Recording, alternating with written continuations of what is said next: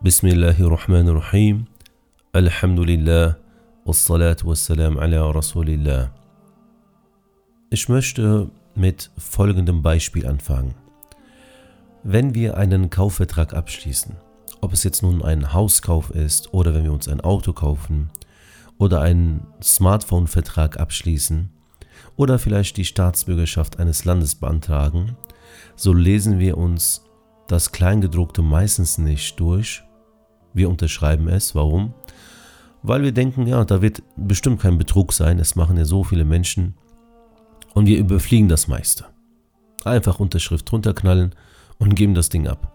Natürlich, nachher äh, weht dann ein Tornado durch das Leben und äh, man sagt dann, oh, warum habe ich das nicht durchgelesen? Meine lieben Geschwister, der Islam ist nur dann wirklich eine aktive Religion in unserem Leben. Und wir haben in der letzten Folge gesagt, der Islam muss mein Leben beeinflussen, er muss mein Leben gestalten, er muss äh, die Referenz für all meine Handlungen, meine Taten sein, kann nur dann auch diesen Platz in meinem Leben einnehmen, wenn ich einen Iman habe. Islam ohne Iman ist nicht möglich. Was verstehen wir unter Iman? Iman der Glaube an Allah, der Glaube an die Engel, der Glaube an seine Bücher, der Glaube an seine Propheten, der Glaube an den jüngsten Tag, der Glaube an das Schicksal, sei es gut oder schlecht. Das sind die Säulen dieses Imans. Fehlt einer dieser Säulen, so haben wir einen unvollständigen Iman. Jetzt kommen wir zu dem Beispiel, den ich ganz am Anfang gegeben habe mit dem Vertrag abschließen, wenn man sich einen Smartphone-Vertrag äh, abschließt mit einem monatlichen Beitrag. Ja, meistens überliest man die ganzen AGBs, man fliegt einfach kurz drüber, Unterschrift runter, macht ja jeder, fertig. Im Bereich des Imans ist es leider auch so. Einige sagen einfach, ja, na klar, ich habe Iman an Allah, an seine Engel, seine Bücher, seine Propheten, den jüngsten Tag und ja, an, an das Schicksal, ob es gut oder schlecht ist. Ich habe Iman dran. Dabei hat er sich gar nicht mal angeschaut, was ist dieser Iman an diese Dinge. Und dann gibt es noch den Muslim, beziehungsweise Menschen, die sich dies durchlesen, genauestens darüber nachdenken und dann eine Unterschrift darunter geben. Gerade wenn man sich mal die Gedanken macht über den Onkel des Propheten Abu Talib. Subhanallah, wenn man, wenn man wirklich genauestens hinschaut, wird man sehen, dass Abu Bakr radiallahu anhu der nach dem Propheten sallallahu alaihi wasallam für uns kommt in dieser Umma vom Stellenwert her. Also wenn man den Propheten sallallahu weil er ein Prophet ist, aus dieser äh, Reihenfolge rausnimmt, dann kommt für uns Gläubige an allererster Stelle, wenn wir sagen, wer ist der beste Muslim, wer steht an der Spitze des Praktiz der Praktizierung des, des, des Islams, sagen wir Abu Bakr kommt. Abu Bakr radiallahu anhu. Abu Bakr radiallahu anhu, obwohl er so viel für den Islam getan hat, wenn man sich äh, so die Zeit anschaut, wie lange er dem Propheten sallallahu alaihi wasallam zu Diensten stand, ihn unterstützt hat und dies mit der Zeit, die Abu Talib, also der Onkel vom Propheten sallallahu alaihi wasallam, der auf, auf seiner Seite stand und ihn auch unterstützt hat, wird man sehen, dass Abu Bakr 23 Jahre neben dem Propheten sallallahu wasallam stand und Abu Talib den Propheten sallallahu wasallam von seinem fünften Lebensjahr bis zu seinem 53. Lebensjahr unterstützt hat. Das heißt 48 Jahre. 48 Jahre hat er den Propheten unterstützt bis zum geht nicht mehr. Sein Tod hat den Propheten sallallahu alaihi wasallam sehr hart getroffen. Der Prophet sallallahu alaihi wasallam hat Mekka verlassen und in diesem Jahr, als er auch, ich sage mal, seinen Onkel verloren hat, hat er auch seine Frau verloren. Und dieses Jahr nennt man das Jahr der Trauer. Und in seinen letzten Atemzügen, also von Abu Talib, kam der Prophet sallallahu alaihi wasallam mit dem Vertrag des Islams nochmal zu ihm und hat gesagt, oh mein Onkel, sage La ilaha illallah und überlass mir den Rest. Ich werde Fürsprache für dich am jüngsten Tag einlegen. Also so gesehen eine Unterschrift. Du musst das nur hier unterschreiben. Was hat Abu Talib gemacht? Er hat das leider nicht gemacht. Er hat es nicht gemacht. Weil er sich die ganzen Paragraphen durchgelesen hat und wusste, dass er sich an den einen oder anderen Paragraph nicht halten kann. hat er es nicht unterschrieben. Es war doch eigentlich nur ein Wort und dann wäre er für immer im Paradies, aber nein.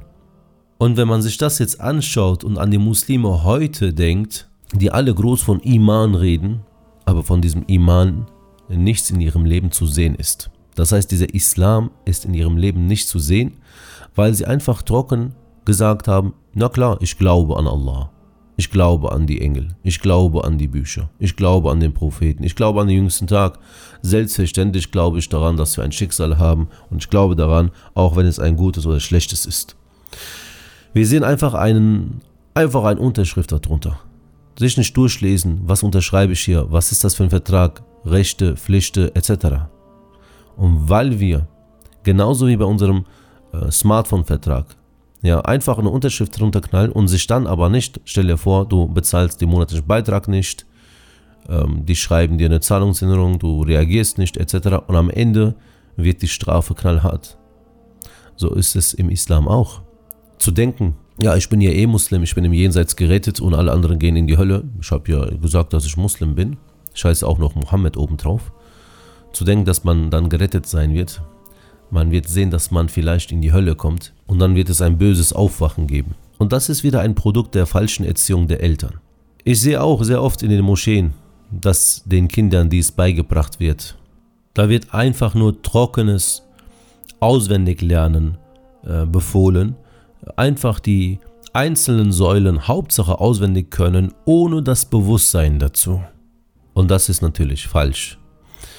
Ich sehe sehr oft, wenn ich zu Besuch gehe, dass dann zum Beispiel Eltern kommen, der Vater kommt und sagt, guck mal, äh, Onkel macht's Glück, guck mal, mein Sohn, der kann die äh, fünf, der kann die sechs Säulen, also die fünf Säulen des Islams und die sechs Säulen des Imans aufzählen, der kann das auswendig und dieses Kind fängt dann an, ja, ich glaube an Allah, ich glaube an die Engel, ich glaube an die Bücher, an die Propheten, jüngster Tag, Schicksal und die Säulen des Islams, ta ta ta ta ta ta, ta. der zählt alles super perfekt auf und die Tochter kommt an diesem Tag, äh, die jetzt, ich sage mal, noch klein ist, zu Hause mit einem sehr süßen Kopftuch. Du sagst, MashaAllah, guck mal, wie süß das aussieht. Das Problem ist nur, wenn diese Kinder dann die, das Pubertätsalter erreicht haben, siehst du nichts mehr davon. Siehst du nichts mehr davon. Man hat ihnen nur trockenes Auswendiglernen beigebracht, aber die Seele dieser Dinge haben sie ihnen nicht beigebracht. Einfach blind unterschrieben. Sie haben ihren Kindern nicht erklärt, mein Sohn, weißt du, was Iman an Allah heißt? Tochter, weißt du, was es bedeutet, an die Engel zu glauben? Diese Dinge haben sie nicht gemacht, sondern einfach äh, ja, aufzählen lassen. Und wenn die Kinder klein sind, lässt der Shaitan sie noch ein bisschen spielen und ab dem Pubertätsalter äh, sind sie die Rap-Texte am Auswendiglernen. Leider, leider. Das ist das, was uns sehr, sehr traurig macht. Und das müssen wir verändern, weil die Sahaba, radiallahu anhum, äh, sich das genauestens durchgelesen haben und nachdem sie den Iman an Allah, an seine Engel, an seine Bücher, an seine Propheten, an den jüngsten Tag und das Schicksal, sei es gut oder schlecht, ähm, äh, angenommen und unterschrieben haben, haben sie wirklich dann auch alles zurückgelassen und einen Neuanfang gemacht. Zum Beispiel Abu Dhar und Bilal radiallahu anhu diskutieren, streiten sich und Abu Dhar nennt dann Bilal radiallahu anhu so, ja du Schwarzer, weil Bilal radiallahu anhu war ein dunkelhäutiger Mensch und er, äh, Abu Dhar macht eine Art rassistische Aussage. Und als der Prophet sallallahu alaihi wasallam davon hörte, hat er zu Abu Dhar gesagt, Abu Dhar, Abu Dhar, du trägst noch die Spuren der Unwissenden, der Jahiliya an dir. So, also deine, deine Art und Weise von, von, von früher trägst du noch bei dir. Du hast doch Iman, du hast doch Iman jetzt, weil der Iman dafür sorgt, dass kein Mensch besser als der andere ist, außer in der Praktizierung. Das ist in den AGBs des Imans steht das dass es keinen Unterschied zwischen dem Dunkelhäutigen und dem Weißen, dem Araber und Nicht-Araber gibt. Daher sagen wir, der wahre Iman bedeutet nicht in erster Linie die Säulen des Imans richtig in der richtigen Reihenfolge aufzusagen, Ja, was war das nochmal? Was kommt zuerst, Engel oder Bücher? Wichtiger ist, dass man einen Iman besitzt, der, wenn man am Schlafen ist und die Zeit des Gebetes für das Morgengebet eintritt und man sich an den jüngsten Tag erinnert, daran erinnert, dass man der Diener Allahs ist und Allah auf einen wartet, was das Morgengebet angeht. Und wenn man dieses Morgengebet nicht verrichtet, dass die Engel auf den Schultern das Ganze aufschreiben, dass dieses Bewusstsein einen zum Morgengebet aufweckt. Die Sahaba hatten keine App gehabt, die sie zum Morgengebet aufgeweckt haben. Ihr Iman hat sie sofort aufgeweckt.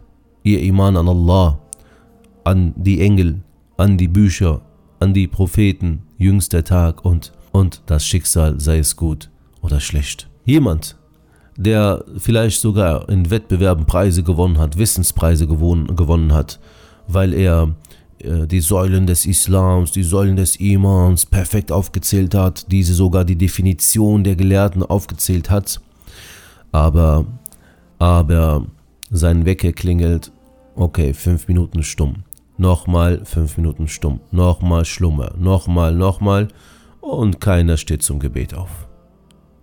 Sechs Köpfe in der Familie, das Morgengebet steht an, keiner steht zum Gebet auf. Aber Iman, ah, Iman ist da. Iman ist da. Wir sagen natürlich nicht, dass die jetzt keine Iman haben und aus dem Islam rausgeflogen sind.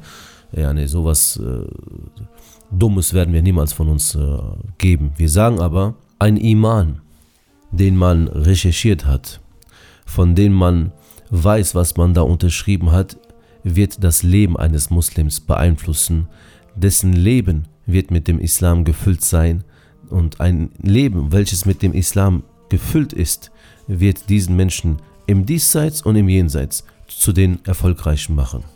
Worauf ich hinaus will, ist, es gibt einmal den Muslim, der die Säulen des Imans aufzählt, der sagt, Alhamdulillah, ich bin Muslim, und von diesem Iman du keine Auswirkungen in seinem Leben siehst, dann gibt es den Muslim, bei dem dieser Iman zu Zellen in seinem Körper geworden ist. Seine Augen sehen gemäß dem Iman. Das heißt, er ist irgendwo unterwegs im Internet, kommt eine Seite oder ein Bild kommt, was passiert automatisch sein Iman an den jüngsten Tag, dass er weiß, dass er am jüngsten Tag dafür zur Rechenschaft gezogen wird, und sein Iman an die Engel, das heißt, dass die Engel das aufschreiben, diese Tat, führt dazu, dass seine Augenlider sofort runtergehen und er diese Seite wegklickt. Das ist ein Iman. Das ist ein aktiver Iman. Ein Iman, der uns beeinflusst. Beispiel, wenn wir zu Hause sitzen, auf einmal klingelt es an der Tür, die Feuerwehr, das Haus brennt, bitte verlass sofort das Haus. Und er alarmiert uns. Dann gibt es auf der einen Seite den einen, der sagt, ja, ja, ich, klar, ich glaube Ihnen, Sie werden nicht lügen. Dann geht er rein, setzt sich hin, guckt weiter Fußball. Und dann gibt es den einen, der sagt, was, die, die Wohnung brennt, das Haus brennt, nimmt seine Kinder und das Wichtigste und läuft raus. Ich hoffe an diesem Beispiel, dass man versteht, worauf ich hinaus will. Ein Iman bewegt uns zu etwas und der andere ist einfach nur eine Floskel, die wir von uns geben, die uns aber nicht beeinflusst. Das heißt, der Iman ist eine Art Software, die wir äh, in unser Leben installiert haben. Und gemäß dieser Software wir dann ähm, funktionieren. Ich muss diese sechs Säulen des Imans auch in meiner Hochzeit sehen. Ich muss diese sechs Säulen des Imans auch sehen, wenn ich etwas kaufe, verkaufe. Muss ich sehen. Wenn ich diese sechs Säulen des Imans habe, kann niemals die Diskussion auftreten, kaufen wir jetzt ein Haus mit Zinsen oder nicht. Weil ich weiß, ich habe Iman an Allah. Und wenn ich sage, ich habe Iman an Allah, kann ich nicht eine Tat begehen, von der Allah Ta'ala sagt, dass sie äh, Krieg gegen Allah und seinen Gesandten bedeutet. Wenn ich Iman an Allah habe und weiß, dass die Engel alles aufschreiben und am jüngsten Tag Rechenschaft dafür gibt, dann kann ich nicht zu meinem Vater sagen, ja, ich muss jetzt studieren, ich gehe nach München oder nach Bayern oder ich gehe nach Berlin und da bin ich mit anderen Schwestern zusammen und legst so deinen Vater rein. Dabei ziehst du mit deinem Freund zusammen und dein armer Vater weiß das nicht. Keiner weiß das, deiner Meinung nach, aber der Iman, der festsitzt, der wird das verhindern. Warum? Die Engel schreiben alles auf. Und ich kann das nicht einfach löschen. Ich habe nicht die Löschtaste wie meinem Instagram-Account in der Hand. Kann ich nicht. Die schreiben alles auf. Dein Iman an den jüngsten Tag wird das verhindern.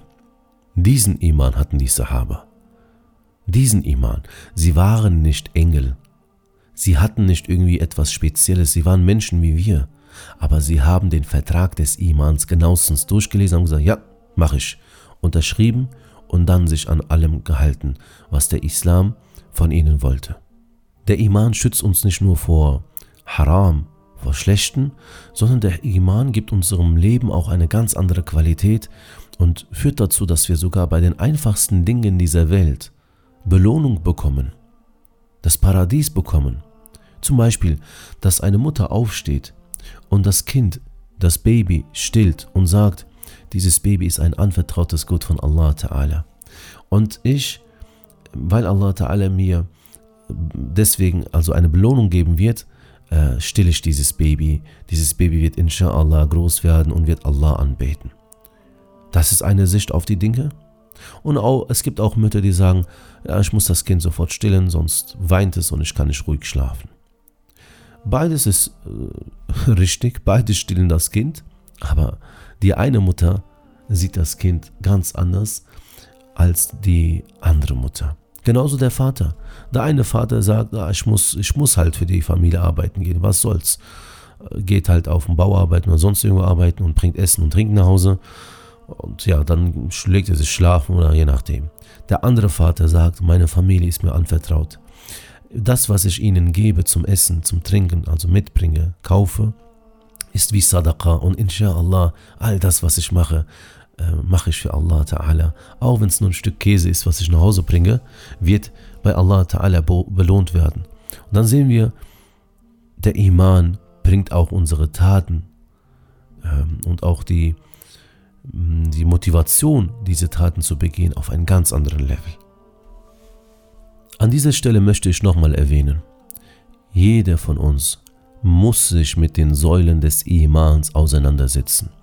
Wie bereits in der letzten Folge gesagt, im Islam gibt es nicht eine Art Familienversicherung für das Paradies. Nur, mal, nur weil mein Vater Haji ist, meine Mutter stets den Koran liest und bedeckt ist, werde ich dann automatisch mit da ins Paradies gehen. Guck mal, der Prophet sallallahu alaihi wasallam sagt zu seiner Tochter Fatima, O meine Tochter, denke ja nicht, dass du am jüngsten Tag irgendwelche Vorteile genießen wirst, nur weil du meine Tochter bist. Mache deine Taten und komme so dahin.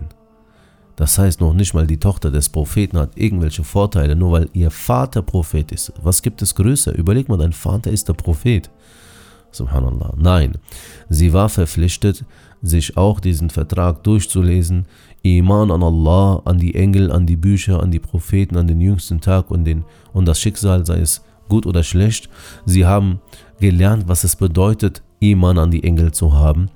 Sie haben gelernt, was es bedeutet, Iman an die Propheten zu haben. Und dann, weil sie das inhaliert haben, weil sie dies zum festen Bestandteil ihrer Existenz gemacht haben, musste der Prophet sallallahu alaihi wasallam keine halbe Stunde erklären, warum jetzt Zins verboten ist. Er hat gesagt, Zins ist unter meinen Füßen, zack, weg damit. Er hat gesagt, spuck diesen Alkohol weg, weg damit. Überlegt mir, ein Sahabi kommt, hat einen Goldring, und der Prophet sallallahu alaihi wasallam sieht das und nimmt ihn diesen Goldring weg und schmeißt ihn weg und sagt, Goldring ist haram. Später kommt ein anderer Sahabi und sagt, hol doch diesen Goldring wieder zurück. Kannst wenigstens deiner Frau geben, für sie ist es ja erlaubt. Oder verkauf es wenigstens, es geht ja um Gold, ne? Was sagt dieser Sahabi sinngemäß? Das, was der Prophet verboten hat, das, was er weggeschmissen hat, werde ich doch nicht mehr aufheben. Das ist für mich wie Müll. Und jetzt erklär mal den Muslim heute. Du sagst, Schwester, Augenbrauen zu zupfen ist haram, ist eine verfluchte Tat. Aber, aber, aber. Schwester, du, wenn du den Hijab trägst, diese knallrote Lippen kannst du für deinen Ehemann machen. Diese Stöckelschuhe kannst du für deinen Ehemann im Schlafzimmer machen. Diese Klamotten, die du angezogen hast, kannst du für deinen Ehemann zu Hause machen.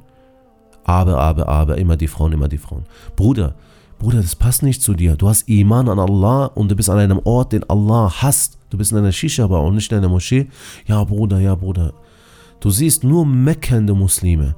Immer aber, immer, Ja, bist du Hodja? Weißt du es mehr? Weißt du es besser? Guck mal erstmal auf deine Fehler. Wer bist du überhaupt, dass du mich richt, dass du über mich richtest? Immer dasselbe. Okay, ähm, ich schicke dir dann einen Imam, der keine Fehler hat. Wirst du dann verändern? Nein. Als ob sie sich verändern würden. Denen ist es egal, eigentlich, also eigentlich ist es ganz egal, wie du es sagst, wer du bist. Ob du jetzt der, äh, guck mal, Subhanallah, die sagen ja immer auch, ja, wer bist du besser? Kümmere dich erstmal um deine Probleme. Ja, aber das, was ich sage, sagt derjenige, der besser ist als du. Das ist das, was der Prophet sallallahu alaihi wasallam gesagt hat. Ich habe es dir nur weitergeleitet. Das, was du verändern sollst, dich nicht zur Schau stellen sollst, ist das, was Allah gesagt hat. Gibt es irgendjemanden, der, Hascha, überhaupt die Frage ist schon falsch, dass, dass du sagen kannst, okay, also gibt es irgendjemanden, der noch höher steht als Allah, damit du es annimmst? Keinesfalls. Bitte schön, nimm an. Daran sieht man, dass die Säulen des Imans nicht festsitzen als kleines Kind vielleicht wurde die, ja, dieses, dieses Topmodel, Hijab-Topmodel, vielleicht in die Moschee wurde es geschickt, hat Koran auswendig gelernt. Oder der Super Achi mit seinem Bart, der jetzt auch mit Rippen angefangen hat, war vielleicht auch in der, in der Moschee und war vielleicht, hat sogar Schokolade vom Imam bekommen, weil er die sechs Säulen als erster auswendig gelernt hat. Aber wo sind diese sechs Säulen jetzt im Leben? Die sind nicht da. Warum? Weil er einfach, ja, ja, klar, klar, klar gesagt hat und nicht, warte mal, stopp mal, erklär mir das nochmal. Was, was, was, was, was ist das? Was ist das? Was bedeutet an Allah zu glauben? Was bedeutet es überhaupt an die Engel zu glauben? Welche Auswirkungen soll es haben, dass wenn ich an die Bücher glaube, etc. und so weiter. Das heißt, wir müssen versuchen, ob ich nun alleine oder in der Masse bin, ob ich am Schlafen bin oder wach bin, jung bin oder alt bin, Mann bin oder Frau bin, ich muss die Spuren des Imans an mir sehen. Fertig, so muss es sein. Der Iman ist die Grundlage unseres Daseins als Muslim. Wenn diese Grundlage nicht da ist, werden Einzelthemen des Islams uns nicht weiterbringen. Wenn der Iman nicht sitzt, wird der Hijab, der dafür da ist, dass er uns vor fremden Blicken schützt, zu etwas werden, wozu, womit wir uns fremden Blicken hm, regelrecht präsentieren in der schönsten Form, die es nur geht. Wenn der Iman nicht sitzt, dann werden wir, anstatt zu beten, anstatt die Jugendlichen zur Moschee zu rufen, zu einem Mohammed, Mustafa oder einem Fatih werden, der dann die Jugendlichen zu Shisha-Bar ruft. Der Iman muss sitzen. Wir brauchen diese Grundlage. Wenn diese Grundlage nicht sitzt, dann werden wir viel reden, wenig tun. Und der Prophet sallallahu wasallam hat genauso auch angefangen. Wir können die islamische Zeit in zwei Epochen einteilen. Die mekanische Zeit und die medinesische Zeit. Das heißt, einmal vor Hijra und einmal nach Hijra. Was ist Hijra? Die Auswanderung von Mekka nach Medina. Der Prophet sallallahu wasallam hat nach einer bestimmten Zeit Mekka verlassen und ist nach Medina ausgewandert. In der mekkanischen Zeit, obwohl es richtig schwer war, hat er vor allem alles daran gesetzt, ähm, den Iman aufzubauen, die Grundlagen des Imans in die Herzen der Sahaba zu setzen. Ja, der Islam kann man sagen, okay, zwei Abteilungen. Einmal das, was, an was wir glauben und einmal das, was wir dann umsetzen. Glaube und Taten. Der, die Inhalte des Glaubens wurden in Mekka gesetzt und die Taten wurden dann in Medina beigebracht. Und das ist jetzt nicht einfach so eine Meinung oder so, ja, vielleicht könnte es sein, eine Theorie, sondern das ist Fakt. Wir wissen heute, liebe Geschwister, ganz klar, wo welcher Vers des Korans herabgesandt wurde. Und wir sehen, wir kennen äh, die Verse, die in Mekka, als der Prophet sallallahu alaihi wasallam 13 Jahre lang in Mekka war, wir wissen ganz genau, welche Verse zu dieser Zeit in den 13 Jahren herabgesandt worden sind. Ja, und wenn wir uns diese anschauen, dann sehen wir, ähm, dass, dass vor allem eben die Inhalte des Imans, des, der Grundlage des Glaubens dort von Allah Ta'ala den Menschen über den Engel Jibril über den Propheten sallallahu alaihi wasallam beigebracht wurden. Wir sehen, dass dort vor allem Themen wie Iman oder was mit den Völkern davor geschehen ist, die den Iman an Allah Ta'ala aufgegeben haben, ähm, welche Strafen sie bekommen haben. Wir lesen viel über das Paradies, über das Höllenfeuer, also Jahannam. Wir ähm, lesen viel über die, den, den Moment von Qiyamah, wo die Welt so gesehen untergeht, ähm, über die Existenz des Jenseits, ja, also Dinge, die uns bewegen. Und nachdem das gesetzt wurde, also diese Fundamente des äh, Glaubens gesetzt wurden, war es dann kein Problem mehr zu sagen, betet. Sie haben sofort gebetet. War es kein Problem mehr zu sagen, fastet. Sofort haben sie gefastet. War es kein Problem mehr zu sagen, jetzt bedeckt euch. Sie haben sich sofort bedeckt und richtig bedeckt. War es kein Problem zu sagen, Alkohol trinkt ein Muslim nicht. Das heißt, noch bevor wir zum Beispiel unseren Kindern die Art und Weise, wie man das Gebet verrichtet, beibringt, müssen wir ihnen das beibringen, was dazu führt, dass sie beten. Dass zu Hause zum Beispiel die, äh, der Adhan durch die Adhan-Uhr ertönt oder durch unsere App, dass unser Sohn, unsere Tochter, unsere Familienmitglieder automatisch, wenn sie etwas am Spielen sind oder am Kochen sind, alles beiseite stellen und sich zum Gebet aufstellen. Und um das machen zu können, müssen wir vielleicht ein Jahr, vielleicht zwei, vielleicht drei, vielleicht 13 Jahre müssen wir erstmal die Grundlage des Imans in unserer Familie aufsetzen, darüber reden und die Köpfe und die Herzen der Familienmitglieder auf diese Iman-Säulen ähm, lenken und dementsprechend dann diese Unterschrift unter diesem Vertrag geben lassen. Und nun, weil wir eine Gemeinschaft leider hervorgebracht haben, die viel mit Auswendiglernen beschäftigt war, aber im aktiven Leben wir Kompromisse über Kompromisse eingegangen sind. Hier ein Schritt zurück, da ein Schritt zurück. Ach, mach doch nichts, ist doch nur einmal. Du heiratest doch nur einmal. Was passiert, wenn du in dieser einen Hochzeit Musik hast? Denk an deine Hochzeit, denk an deine Ehe. Komm, drück ein Auge zu. Immer, immer, immer so weitergemacht haben. Sehen wir, wenn der Adhan zu Zeiten des Sahaba ertönt wurde, alles stehen gelassen wurde, der Markt leer war, überall jeder sofort im zum Gebet stand. Heute sehen wir die modernste Tontechnik, die modernste ähm, Architektur der Moscheen, äh, die Minaretten, sechs Minaretten reicht nicht, acht Minaretten reicht nicht, zwölf Minaretten. Wir geben mit der Höhe der Minaretten, mit der Größe der Moscheen an und dann schaust du, wenn der Adhan ertönt durch die Minaretten, oh, die Einkaufszentren sind noch offen. Jeder ist doch im Einkauf, am Essen, Trinken, Lachen, Joke machen, Witz machen, im Meer, alles. Die Moschee, du gehst hin, vielleicht, wenn es hochkommt, zwei Reihen sind gerade mal voll.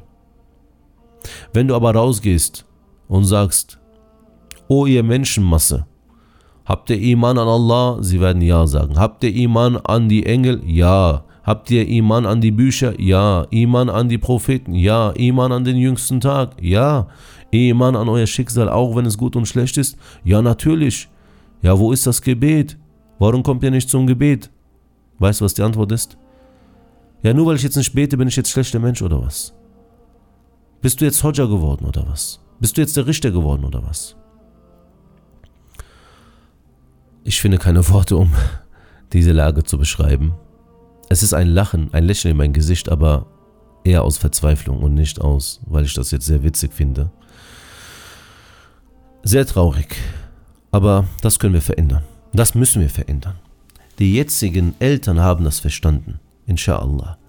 Du Schwester, die gerade zuhört, du Bruder, der gerade zuhört, fange natürlich erst mit dir an, dann in deinem Umfeld, dann später, wenn du natürlich Kinder hast, auch bei deinen Kindern und wir werden mit Allahs Erlaubnis zumindest versuchen, die muslimische Generation wieder dahin zu bringen, wie sie Allah Ta'ala sehen möchte.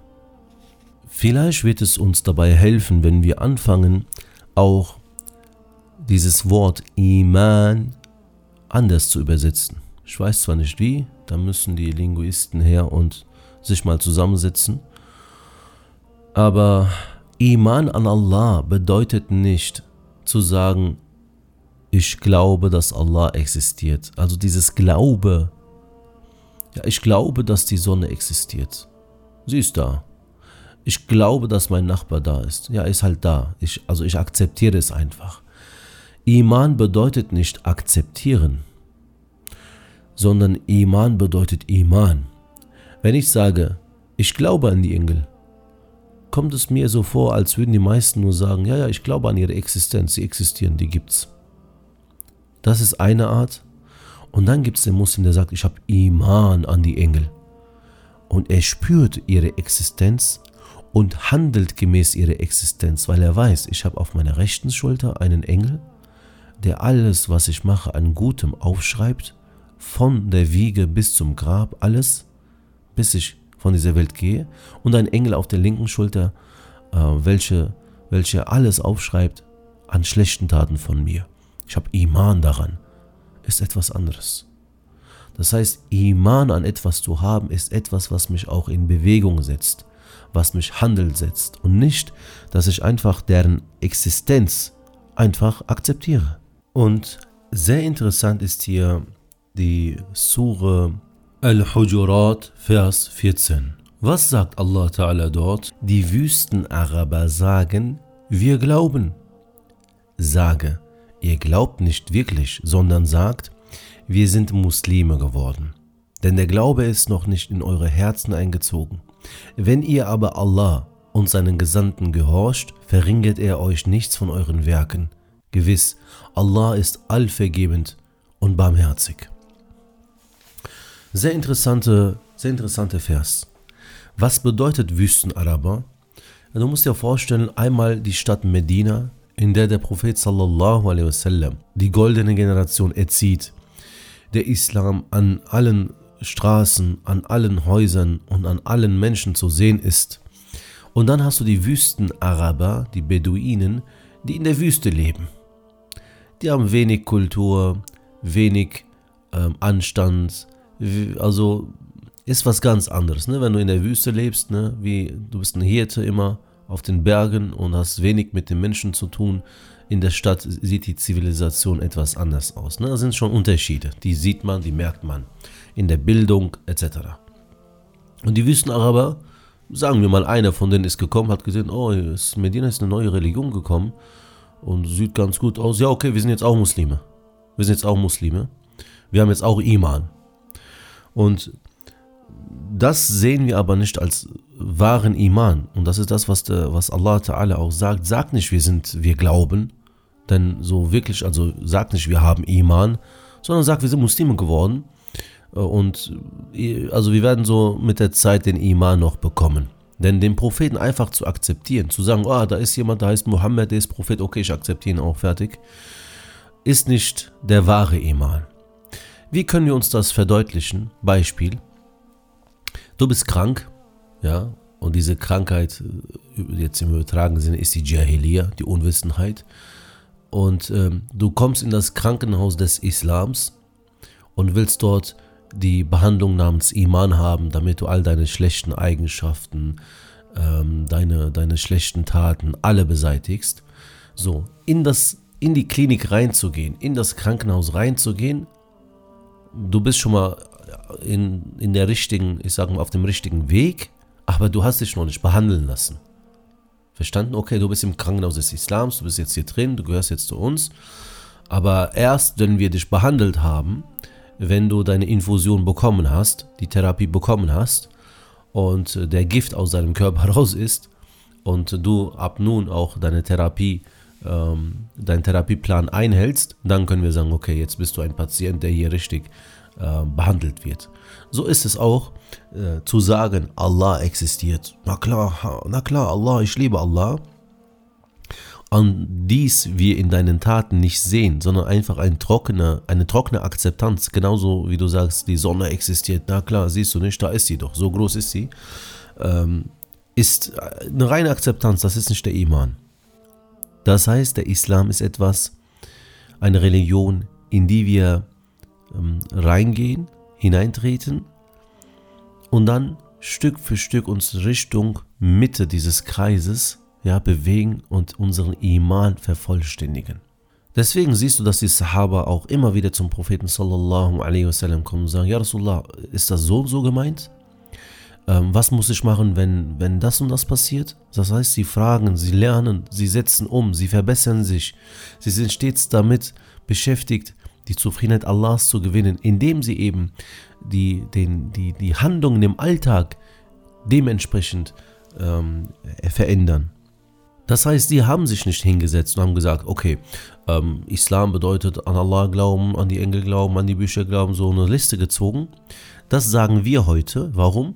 Weil wir schauen uns deren Leben an, deren Praktizierung an und die 23 Jahre Islam mit dem Propheten sallallahu alaihi wasallam an und kategorisieren das Ganze unter diesen sechs Säulen. Das müssen wir schaffen. Das Ziel ist es, diese sechs Säulen zu leben.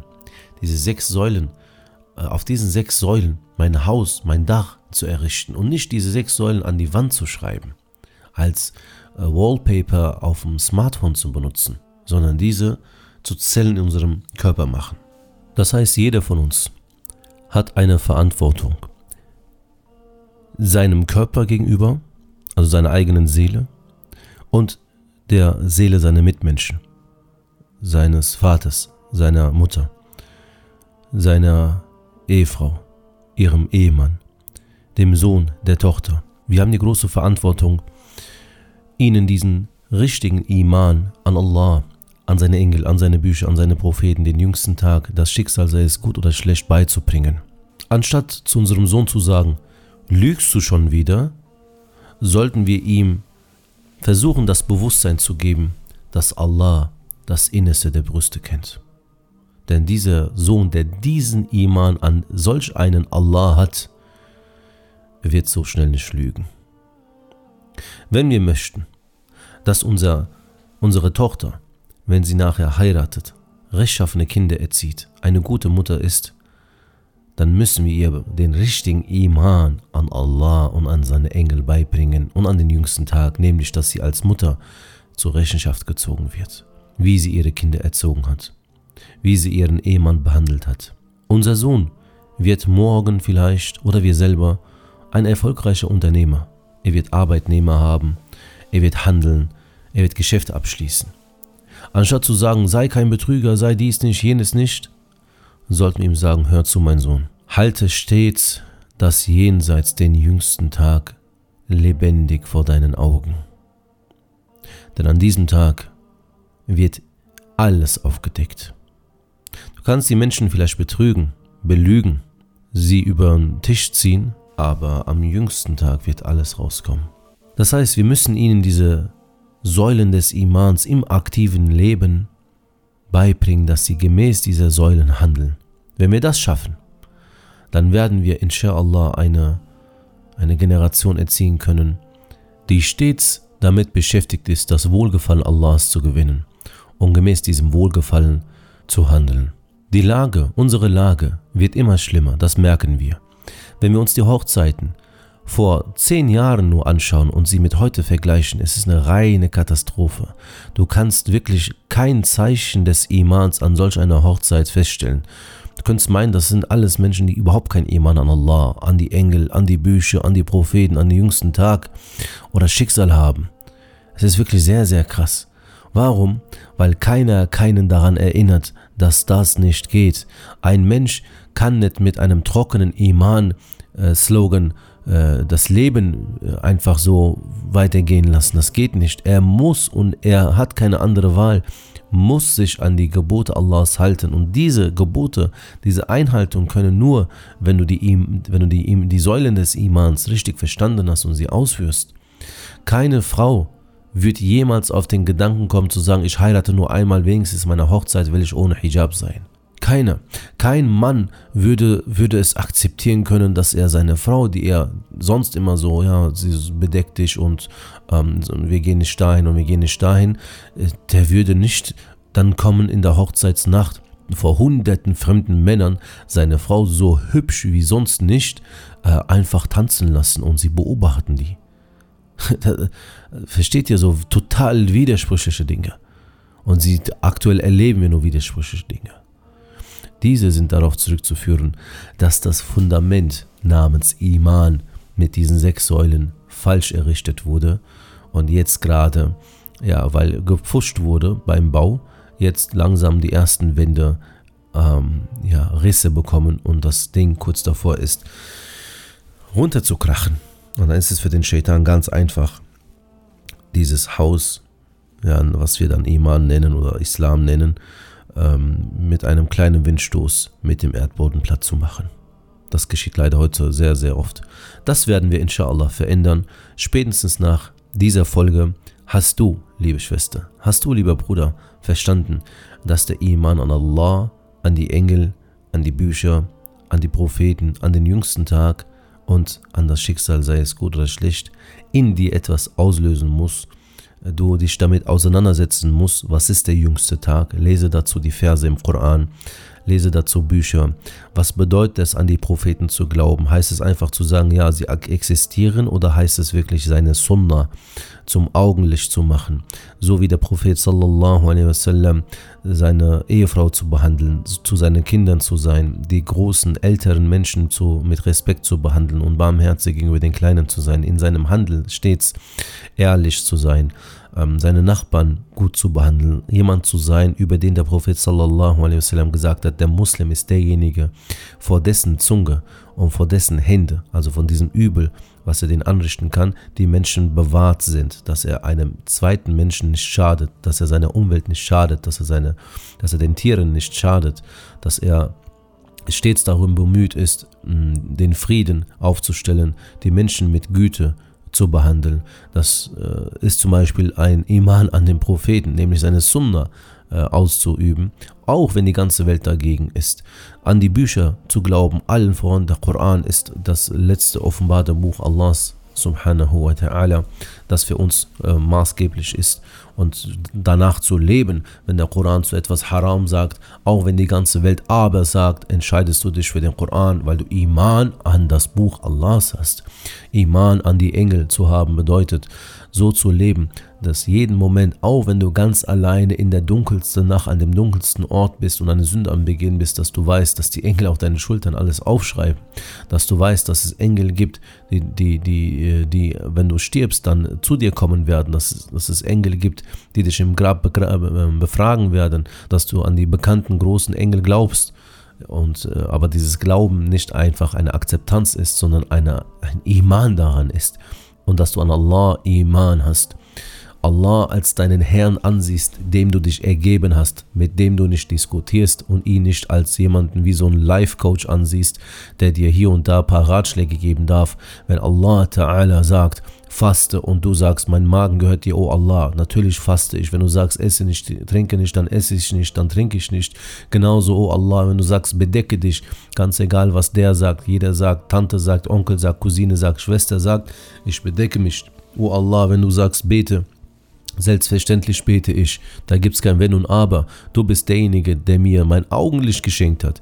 Du bist derjenige, der mir mein Herz geschenkt hat, der Sauerstoff erschaffen hat für mich, der aus der trockenen, geruchslosen, ähm, äh, leblosen Erde die schönsten Gemüsesorten, die schönsten Früchte hervorkommen lässt. Du hast so viel für mich gemacht.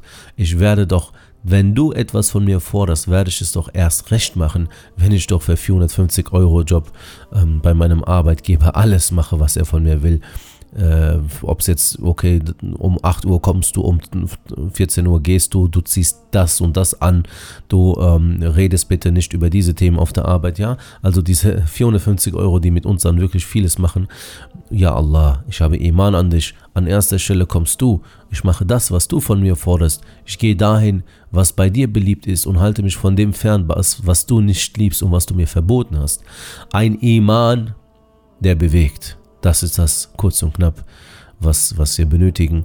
Und mit dem Iman müssen wir anfangen. Noch bevor wir uns mit dem Hijab, noch bevor wir uns mit anderen Themen auseinandersetzen, als erstes müssen wir uns mit den Säulen des Imans auseinandersetzen. Und dann, wenn wir sagen, jawohl, das passt, Unterschrift darunter, Vertrag unterschreiben. Du hältst dich an den Geboten Allahs, hältst dich von den Verboten fern und Allahs Belohnung für dich wird das Paradies sein. Möge Allah Ta'ala uns allen das Paradies schenken. Walhamdulillahi Rabbil Alamin.